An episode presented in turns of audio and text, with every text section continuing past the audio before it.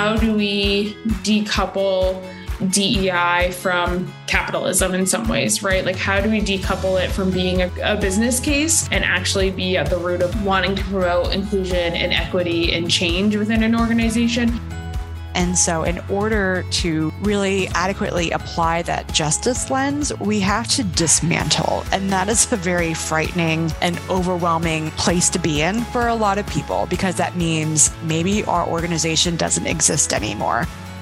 This isn't a compliant, oh, we got to take our annual unconscious bias training. or this isn't like a, oh, well, we should be nice to each other and play in the sandbox together. Possibility is really within the human race. We're not saying, will it be perfect? We're saying, is it possible?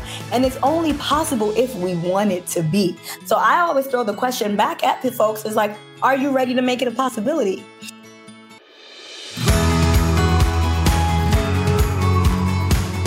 Hi, everybody. I'm Felicia. And I'm Rachel. And welcome to the SGO podcast, the She Geeks Out podcast. This season is unlike any that we've put out so far. What does the future of work look like when we're thinking about diversity and inclusivity and equity? And what does it look like for different groups of people? We got to interview so many incredible people. You'll also be hearing some little snippets and interjections from our facilitation team. You'll get their perspectives on what DEI really looks like in the workplace from a practical, actionable standpoint. So let's go.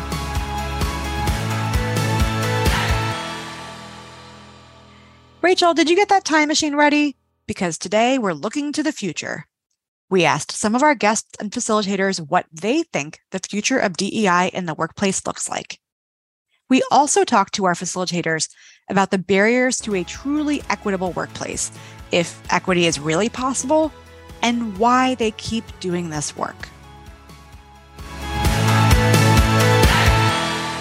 Here's SGO staff DEI programs and training manager Fatima Dinka to get us started. What is next for the DEI world, DEI work? I've been in that space of asking myself as well, right? What does the future look like? And the future looks like many things depending on the choices that we make now. And I've talked about somatics a lot, and it's something that I'm still practicing and trying to make part of not just my DEI work, but also my personal work, right? Like, how am I more in tune with my body, with the world, with nature to further support the work that I'm doing, to further support conversations, to be a catalyst for folks, whether they're thinking about internal changes or organizational change, wherever they are. I think the future is moving towards a more embodied and holistic lens. Next, we'll hear from Dr. Erica Powell part of why I stay in this work is because I want to be part of the people on planet Earth that are helping bring back power and helping to empower folks because this is hard work. This is soul grueling work. Those of us who are in it know there are some days you're like, I just want to close my computer. for indefinitely. but I feel like this work empowers both groups, both folks who hold power and privilege and dominant identities, as well as folks who maybe hold marginalized identities. We don't often frame the conversations that way like that that's actually usually it's explicitly stated or kind of like the narrative is hey we want to make it better for our marginalized groups and we do. We do. And there is something really powerful about wielding power responsibly and recognizing it so, in some ways, I feel like my work is all about empowering folks for themselves as well as for others. And for me, that is the lens that I come to this work through. I wish that folks could see it in that way that this isn't a compliance. Oh, we got to take our annual unconscious bias training.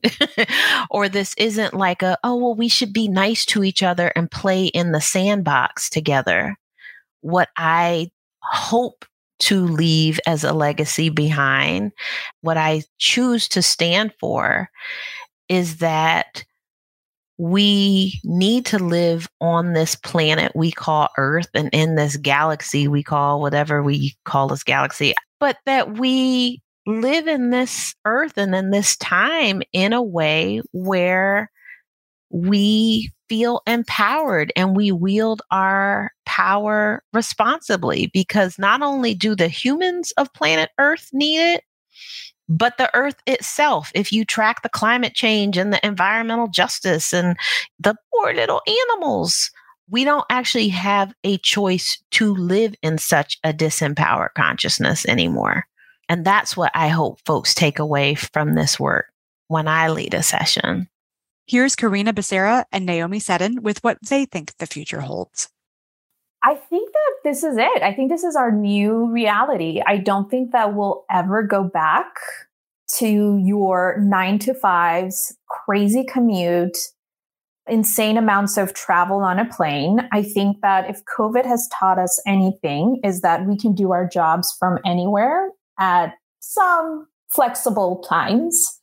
I think that folks are going to demand a lot more from their employers and from their management and even from their peers.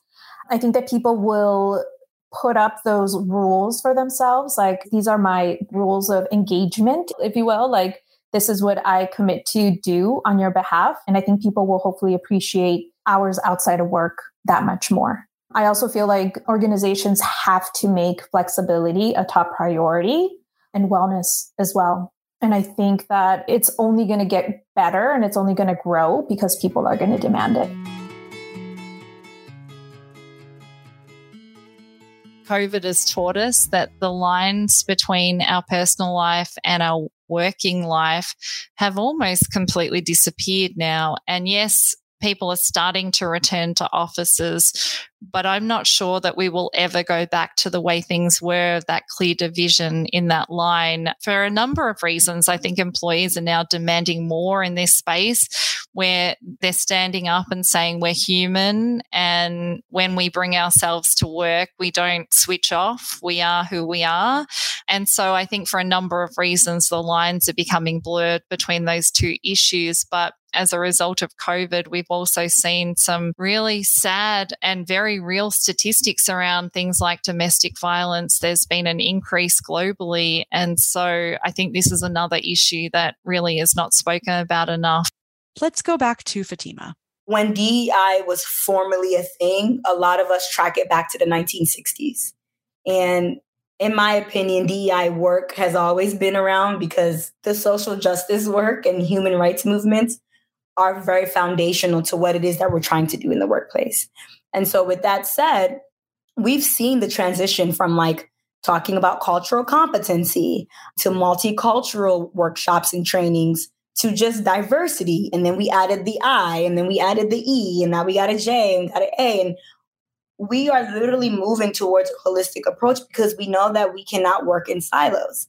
We know that if we are tackling one issue, we have to tackle all these other issues because ultimately we're going to have to tackle them, right? And so the future of DEI work is asking ourselves, how do we use a holistic lens? How do we make sure that our companies, our workplaces, or institutions are not perpetuating some of the harmful effects of white supremacy culture, capitalism, patriarchy, and all of these things that have really moved us in a way that is not beneficial at all. Like we know this, we have the data. We need no more data. We don't need data anymore to know whether or not white supremacy culture, patriarchy, you know, sexism, all of the isms. We don't need to know if it, if it doesn't work. We know it doesn't work. And so being intentional in that way is the future, in my opinion. And I also think we're going to have to always bring the head and the heart in the work what I currently see in a lot of corporate spaces is this need to only focus on the numbers, this need to check things off, right? So even this idea of like taking workshops, it is amazing, right? Because you do need targeted workshop content to help your folks grow within an organization. However, if it's disconnected from everything else, there's no future of DEI work at your job. On one hand, you want to say, Yes, I want to hear your thoughts. Let me work with you. But after doing that work time after time, years after years, it's no longer fruitful if our North Star or the goal that we're trying to reach is being inhibited by certain ideologies, right? So that's the tension to get us to the future of like liberatory practices. So when we talk about the future of DEI work and where we need to focus more on naturally the question becomes like but is this really possible? All these words sound pretty and like somatics and liberatory teachings practices and butterflies and rainbows. Like that's cute but like when it comes down to it it's hard fatima you know like is it really possible? Not getting emotional. So the question of if things are possible ultimately is in our hands, right? I often think about the structures and the systems that I live in now. And somebody or a group of people were like, is it possible for us to build a capitalistic, patriarchal, sexist, racist society? They probably didn't use those words, but they said, is it possible for me to be seen as a powerful, dominant person, AKA group? And they said, yes, it's possible. And they said, well, how are we going to do it? And I think so many times we get caught up on, well, it's so hard. It can't because we've been in this for so long. But we haven't been in some of these structures that long either. And if somebody was like, hey, is it possible to defy gravity and put a plane in the air? right? Like, if you heard that when it was first proposed, you'd be like, are you good? you know, with you know, everything okay in your life? Did you consume something? You know, you would ask those questions because you'd be like, that's not possible. Possibility is really within the human race. We're not saying, will it be perfect? We're saying, is it possible? And it's only possible if we want it to be. So I always throw the question back at the folks is like, are you ready to make it a possibility? Because the truth is, people make up systems. Systems are not in silos, right? Like yes, we talk about the cards we've been dealt with, meaning historically the systems that our ancestors have created and we've adopted. But at the same time, if we pause and ask ourselves, what is the future that we're trying to create? We have no problem creating drones. We have no problem creating things that we never thought would exist. That takes a lot of energy. That takes a lot of research. That takes a lot of skills. Why don't we have that same energy to a liberatory future? That's my question, right? And part of the answer is that we're comfortable. We're comfortable, especially those of us who have privileged identities, right? To change the system takes a lot of work, takes a lot of energy. It can be tiring. But if we're trying to see the transformation that we're dreaming of, we have to actually try and we have to move towards that. So, what does an organization look like that's moving towards that? I always point folks to Adrienne Maree Brown because, first of all, the human is a gem. Okay. She's like amazing. In her book, the book that I'm specifically referencing is Emergent Strategy. And she uses the concepts of like nature and who we are as humans and how people gather and how they grow to use that as a mirror to talk about the journey of creating radical organizations. What I've learned from her writing and teachings and from other folks' writings and teachings is that we're not trying to get to perfectionism. And I think that's what's stopping us from making change because we're so conditioned to think if it's not right, if it's not a formula, if it's not quantitative data, oh my gosh, how can we achieve it? Right. And I'm like, but we can because we've done this before. And so organizations that are trying to move in that space can take a moment, right, and think about what are the aspects that we currently are dealing with. I have a friend who works for an organization, and this organization is a flat hierarchy. They try to support people in their movement, justice, liberation. And when you go on their website, it's like everybody is the co-director, right? And that is like interesting to imagine in their thought pieces around whether flat hierarchies work or not. Beyond those articles that say whether it works or not, the fact is this organization is trying it, right? This organization is like, hey, we're all going to get paid a similar amount because we're all doing hard work. You know what I mean? So we would have to let go of some things ultimately. If we're talking about the future of DEI in the workplace, trying to get to liberation, whatever that looks like, we're going to have to let go of certain things that feel very comfortable. We're going to have to let go of instant gratification. There's so many things that we're accustomed to. And so part of it is also self work and then the external pieces as well.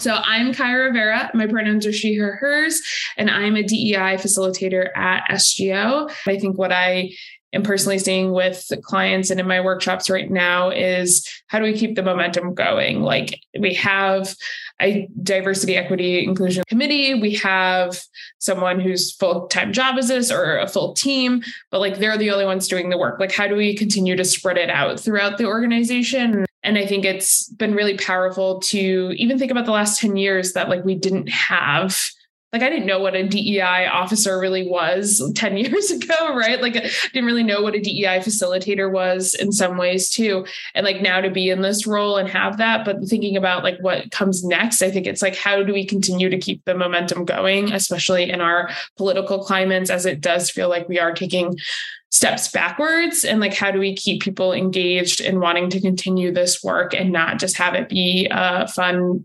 hashtag or a perk of your office? Like how do you keep it within your organization and like a baseline for your organization? And i think the future oh i don't know what the future looks like for dei i think that's something I continue to see a lot of discourse on the internet about is like, has DEI become too corporate? How does it become more grassroots again? So I think that that's a lot of what the future I see the conversation being around is like, how do we decouple DEI from capitalism in some ways, right? Like, how do we decouple it from being a quote, again, a a business case and like a way to make money and actually be at the root of like wanting to promote inclusion and equity and change within an organization, not just so an organization can make money. How do we bring the power back to the people, really, is what I think the future will look like and that people will demand more. I really thought that would happen during the great resignation. And now that we're coming towards a possible recession, I don't know. But I think that Gen Zers in particular will be a lot more demanding when it comes to diversity, equity, and inclusion initiatives and what they want to see, to see the work look like. So I'm really excited to see how they push the needle forward in ways that maybe we haven't thought about yet.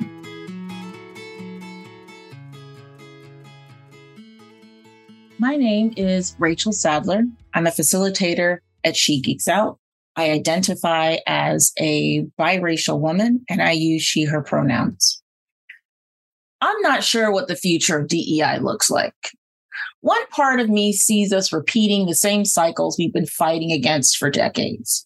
The backlash against DEI initiatives by politicians, as well as individuals who have been so heavily indoctrinated to support white supremacy culture and capitalism, is super discouraging. However, this new generation of folks coming up are not with this foolishness. They are speaking truth to power with their whole chest and I am here for it. They are mobilizing, voting, protesting, boycotting, all the things. So the auntie in me is super proud of these folks coming up, and that provides me with some hope.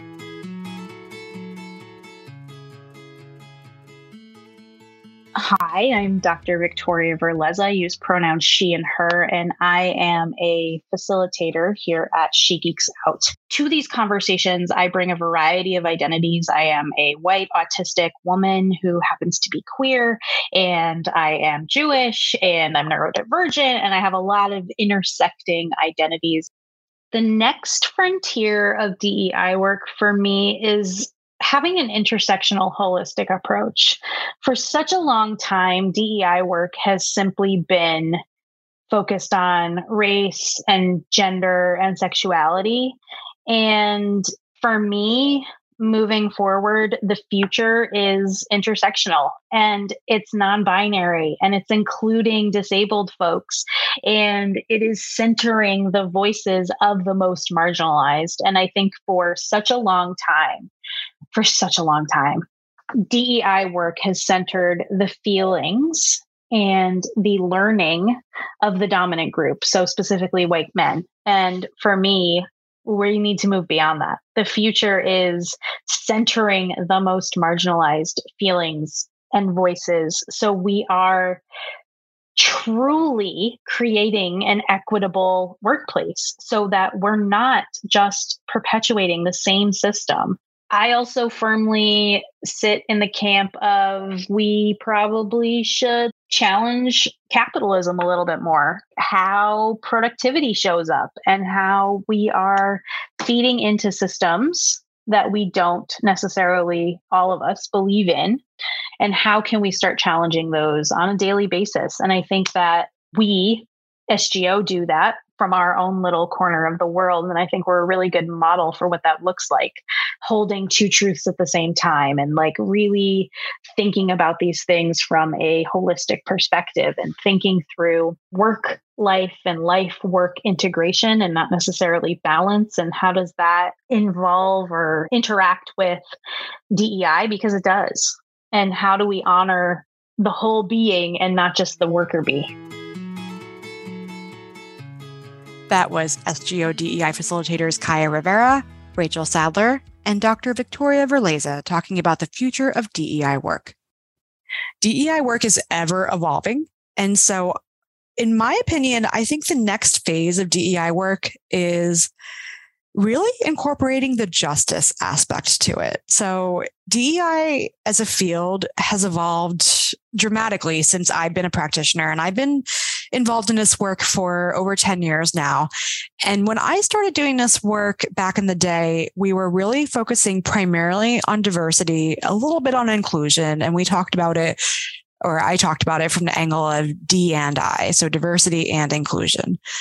Then a couple years in, equity kind of started making its way into the mix. And so started shifting to talking about DEI, diversity, equity, and inclusion. And that's still very much something that's very prevalent today in the work that I do. I talk a lot about DEI, and that's my primary focus. But even in the last few years, I've seen additional shifts where now we're also talking about things like belonging as part of the conversation. And so some practitioners even have included this in their titles. So you'll see titles such as Director of Diversity, Equity, Inclusion, and Belonging, or the like.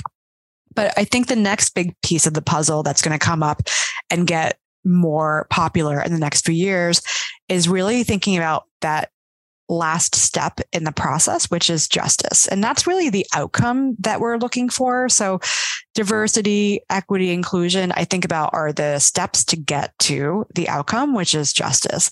And I think that this one's going to be a really challenging step for a lot of organizations to take, and actually even for individuals as well because when we start looking at work and different aspects of work and people using a justice lens, sometimes that involves the idea that what we have existing in place is inherently unjust. And so, in order to really adequately apply that justice lens, we have to dismantle. And that is a very frightening and overwhelming place to be in for a lot of people because that means maybe our organization doesn't exist anymore. Maybe it still exists, but it looks very different. Maybe my role exists, but I'm not in it anymore. And so all of these things start to come out when we start thinking about justice.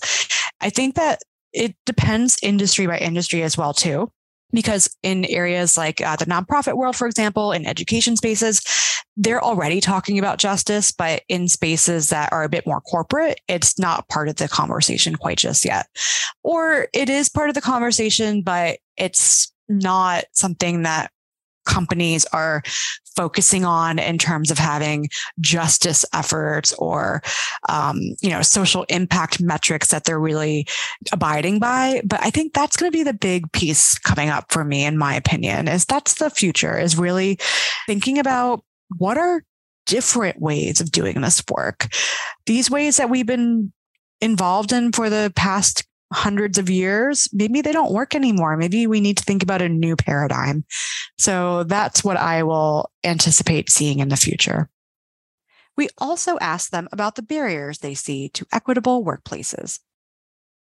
Ooh, this is one I could talk about all day again. so many things. The systems we have in place are just not feasible when it comes to accessibility, truly being flexible for parents, for caregivers, whether they be for children or other folks in their lives. I think that it's really difficult to push forward a truly equitable organization when the systems in place like above it when we think about how business works how capitalism works don't allow for that to truly happen i feel like it's a continued give and take when we talk about uh, an organization being equitable so i think that that's a big barrier. I see i see generational differences being a big barrier. Thinking about where millennials are at in their age versus like boomers etc there is a lot of generational differences when it comes to having these conversations and I think even from millennials to Gen Zers, there's a huge gap there between like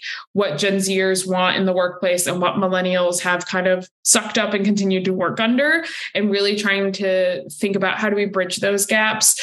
And I think senior leadership too, like when we think about power and privilege, I personally feel as though as you get closer to power, you see less of what maybe entry level or folks beneath you and within an organization are talking about or asking for because you are away from it. You're not necessarily working with teams of people who are on the ground doing these things or at their desks doing these things. So you're further away from it. And I see that that's where the big gaps in equity is right now. And when it comes to DEI initiatives, that's where I see a lot of the hard conversations happening is trying to get senior leadership on board to continue to push the needle. And again, I think making that business case for it, I think is really difficult. And then when we talk about ERGs, diversity committees. I think unions come up a lot too in these conversations. And I think a lot of organizations are afraid of unions right now. So I think that that's another thing that's really stopping as a barrier for a truly equitable workforce and organization to work for everyone and be inclusive of everyone. Unfortunately, there are still so many barriers to truly equitable workplaces. Old ideologies of the way things have been and therefore should continue to be still permeate so many organizations. Women are still getting paid less than men in the majority of industries. We are still having to address unconscious biases that keep people of color out of leadership. Issues around accessibility and ableism come to mind, as there's still this very typical idealized employee folks have in their imagination that does not allow them to consider anyone that deviates from that imagined ideal.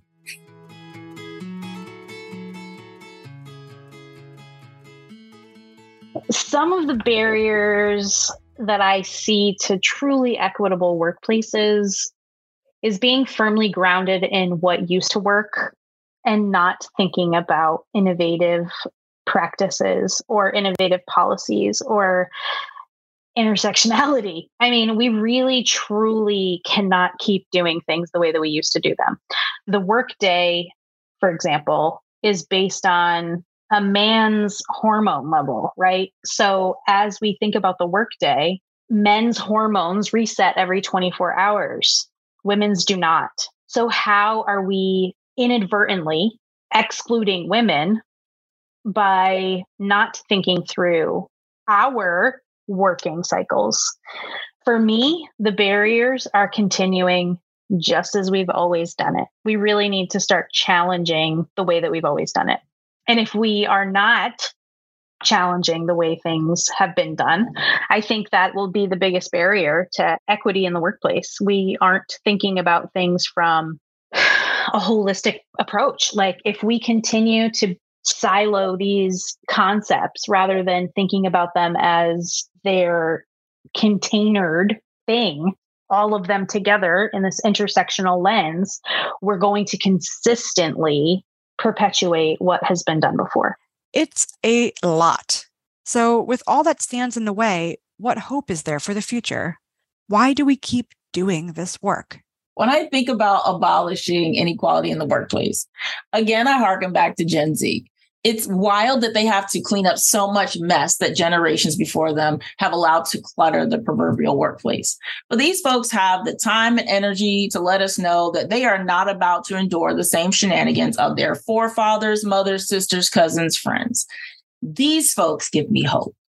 So much of me wishes our generation or my generation could have paved the way for them without so many figurative potholes and detours that we've had to leave behind. But if what I see today is any indication of the future, I'll let my hope slide just a little bit higher.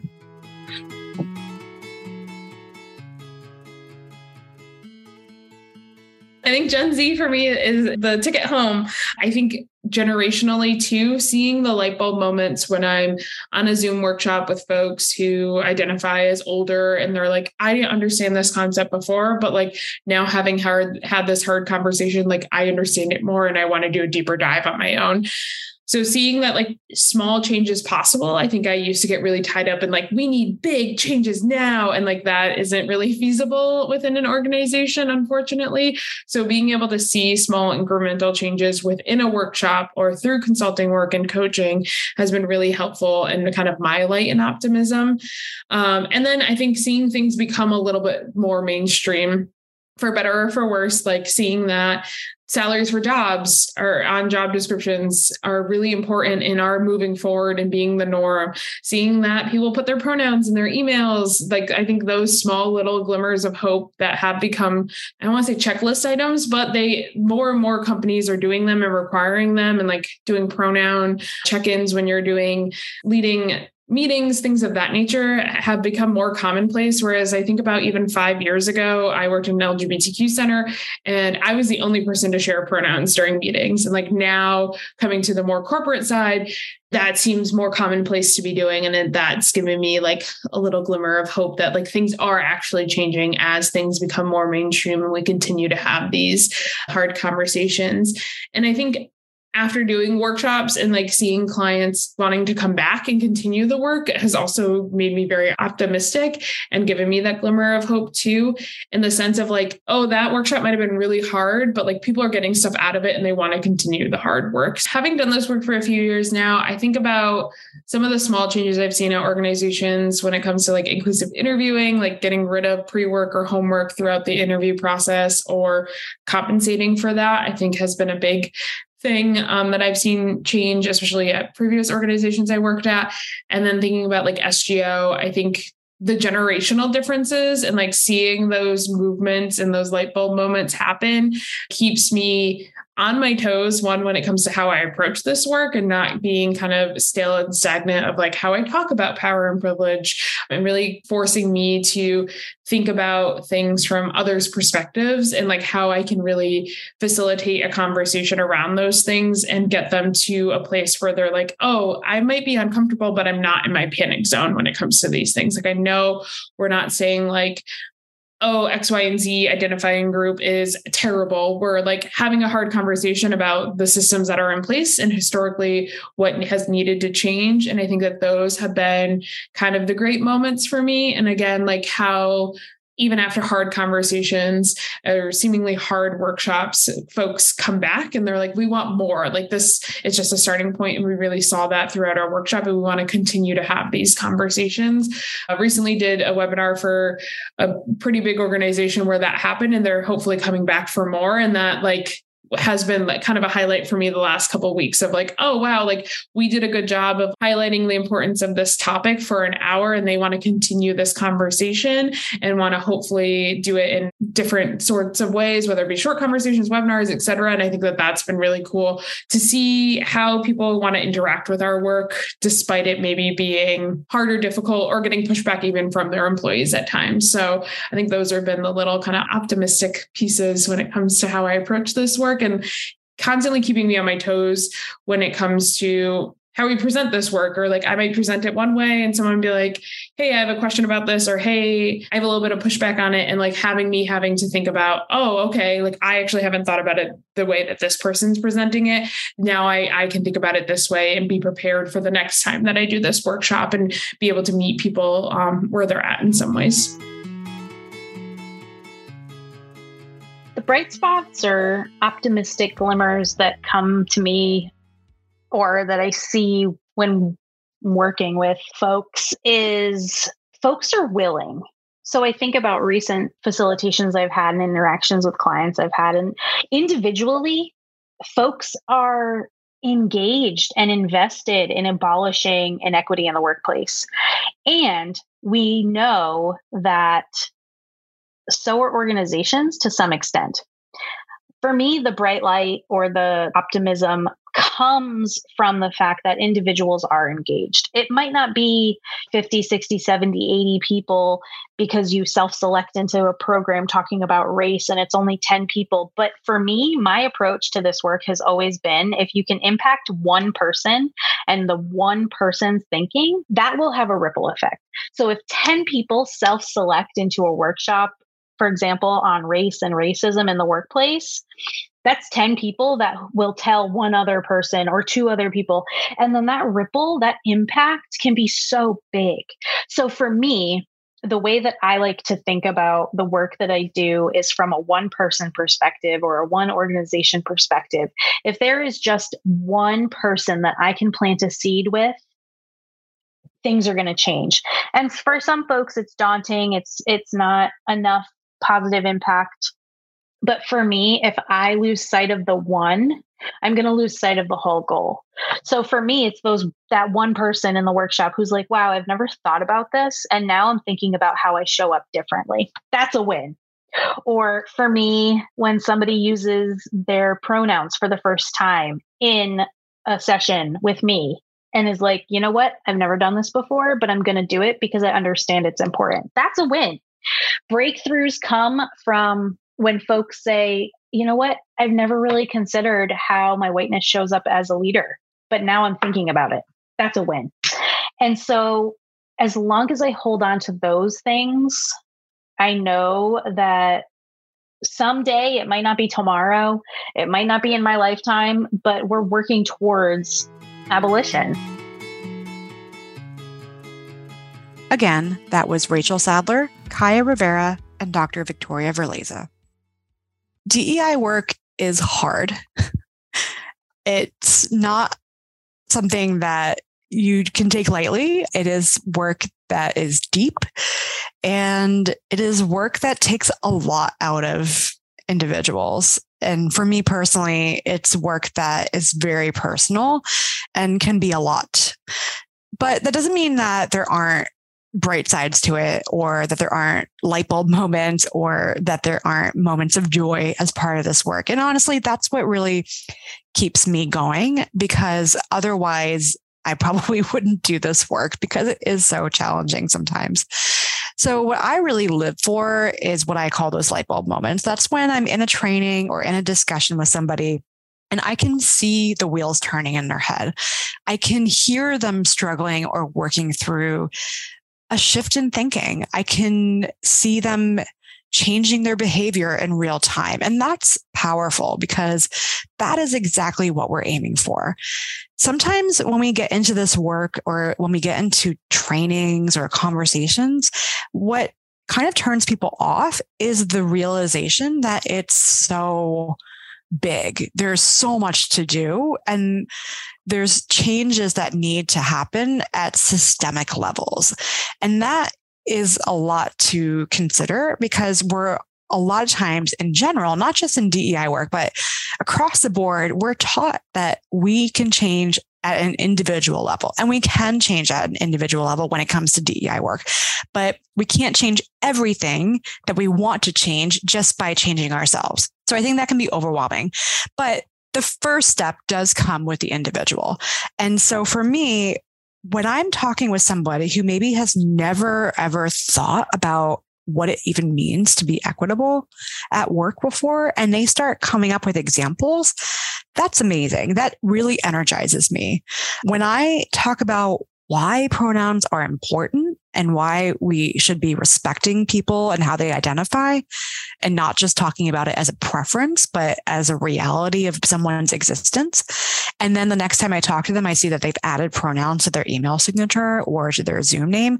That's powerful because those are slight, small moments, but they're moments that are moving the needle and they're moments that are shifting because it's something that takes time and it will take a lot of these little, little moments that build to larger shifts.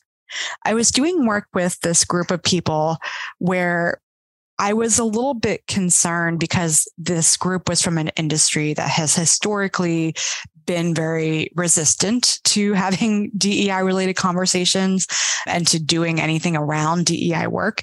And I was going into it with some some trepidation because I knew that this was going to be a challenge. And what really energized me was I was going through these trainings and folks were really quiet. And so in my head, I was thinking, this isn't really landing. They don't care about this stuff. They're just here because they have to be here. And I sent folks into some smaller breakout rooms to continue some discussions around some of these points that we were discussing and, and bringing up. And so I decided to jump into some of these breakout rooms to listen to what people were talking about.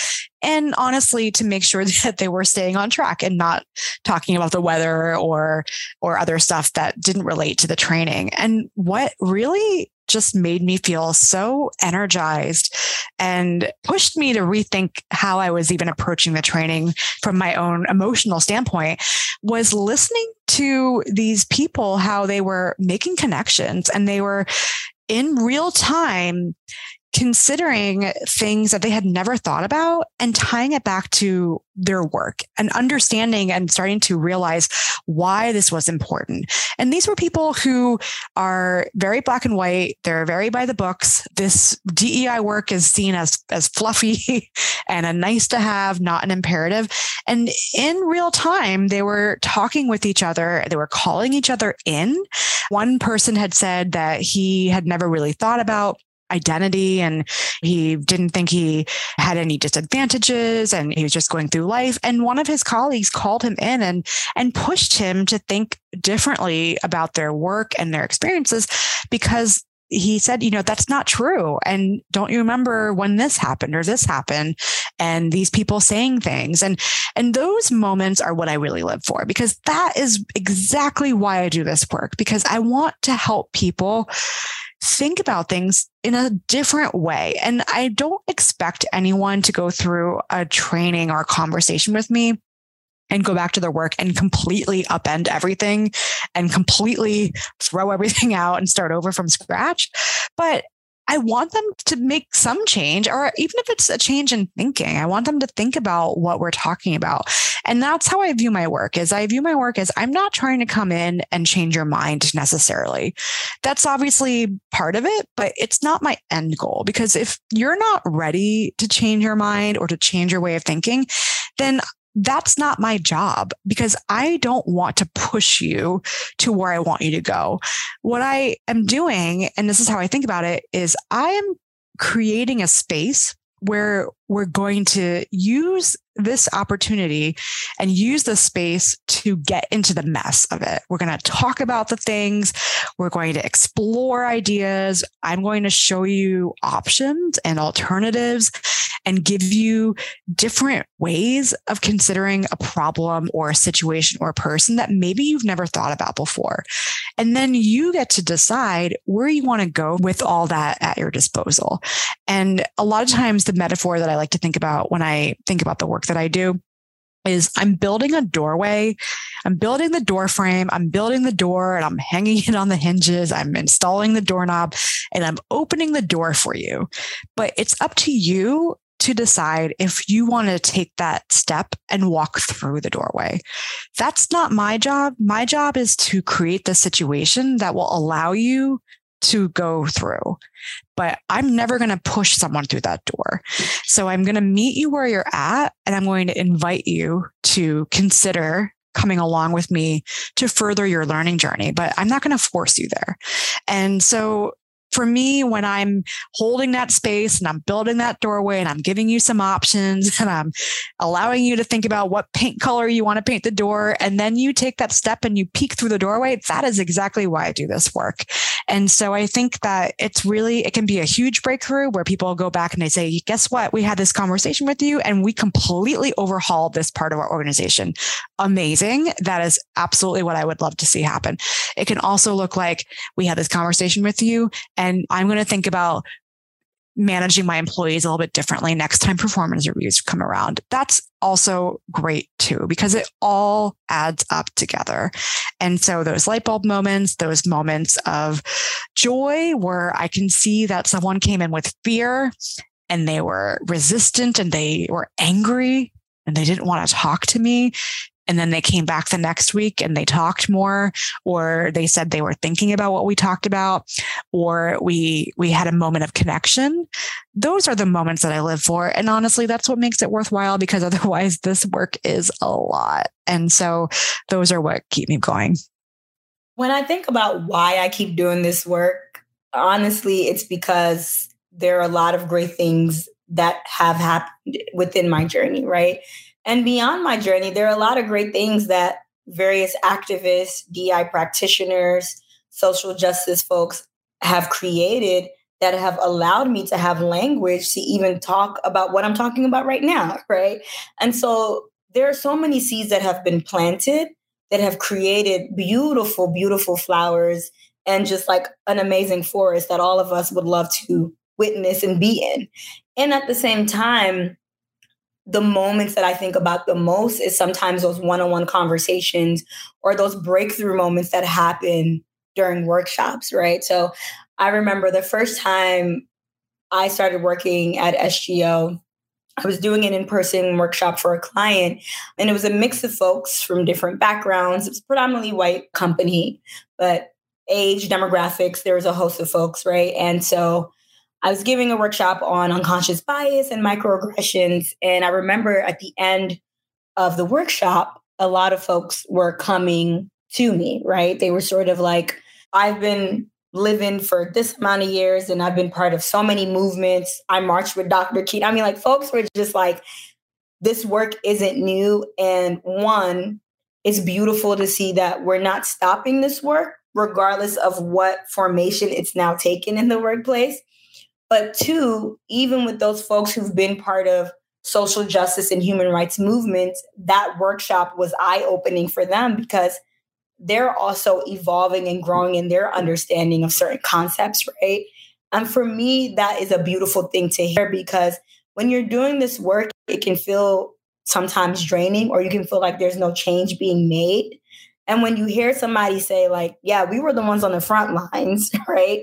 And I also just learned something new, and I'm taking this back to my granddaughter.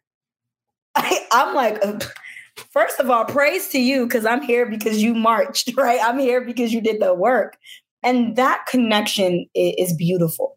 I think the other piece of it is hearing from folks who might be skeptical to do a workshop with us, right? Or might be skeptical in the beginning because of what they've heard about diversity, equity, and inclusion, or maybe they've had a negative experience doing DI work, right? And so folks sometimes are honest in the beginning of my workshops, or they might say, you know, the first three slides, I get into it, and somebody might be like, this doesn't make sense, right? Like, why are we doing this? And it's like, okay, I've been here before. I ain't scared. You know what I'm saying? But at the same time, I'm like, okay, let's take a moment. Like, I appreciate your question. We've been in this for 45 minutes. I'm not here to change your mind. I'm just here to offer tools. Let's keep going through this. And if you still have questions or if it's not making sense, pause us, right? Like this is your time as much as it, it's my time. And I think when you do that for folks, you put the power back in their hand. People get afraid when they feel like you're taking their power away or their autonomy away. When you say, hey, these are some awesome ideas, I'm gonna leave it here on the table, right? you get to choose what works for you. And what I've found some of my most beautiful moments in facilitating have been those moments where someone started a workshop or a program with me and they were just like, this is divisive. I don't know why this makes sense. And then at the end of that workshop or at the end of that program, they're just like, this is like the best thing I've ever heard, I've ever gone through. Like, I'm leaving this workshop you know, feeling like a better person. I can't wait to talk to my niece about this because she's been trying to tell me about why gender pronouns are important and I didn't listen to her, right? Like, we're not just changing workplaces, right? We're not just planting seeds to change workplaces. We're also helping people go back to their communities, go back to their personal lives to go back and say, I know I didn't honor your pronouns, babe, but like I, I just took that workshop And if you want me to identify you as they, then I'm gonna identify you as they. And if I mess up, forgive me, but I'm gonna do it. Right. And that is what causes culture change. That is what what causes culture shift. Those little moments, right? So when we talk about change, it is incremental. It is very small. It, nothing grows overnight. you know what I mean?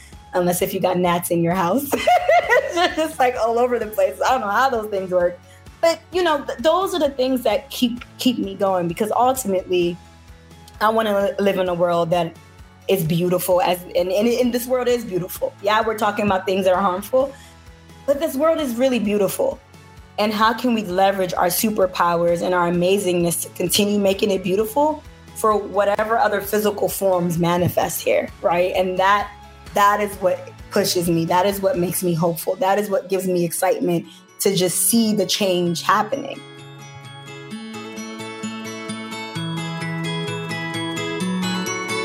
Thanks so much for joining us this season. As you and I both know, abolishing inequity at work isn't easy, but this work isn't done alone. If you're looking to further your own knowledge and gain support alongside other incredible people, we've got your back.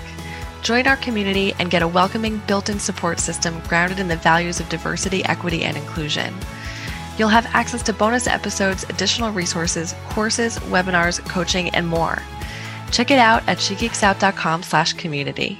This episode was written by Vienna DiGiacomo and Fatima Denke, produced and edited by Vienna DiGiacomo, hosted by Felicia Jadczak and Rachel Murray. The guests featured in this episode were Erica Powell, Karina Becerra, and Naomi Seddon. Our facilitators were Fatima Denke, Rachel Sadler, Dr. Victoria Verletza, Kaya Rivera, and Felicia Jadczak. Huge thanks to all of our guests this season Amaya Urubarena, Anna Whitlock, Dr. Becca Shansky, Belma McCaffrey, C.A. Webb, Charis Loveland, David Tedeschi, Elba Lazardi, Elisa Campos Praetor, Dr. Erica Powell, Aaron Leroyd, Ginny Chang, Gray Alam, Himajana Magada, Dr. Hung Depp, Jason Fuchs, Karina Becerra, Melanie Ho, Naomi Seddon, Reem Papageorgiou, Rhonda Vichet Sharp, Sarah Tracy, and Snidus Valdatir. Please don't forget to rate, share, and subscribe. It makes a huge difference in the reach of this work. See you next season.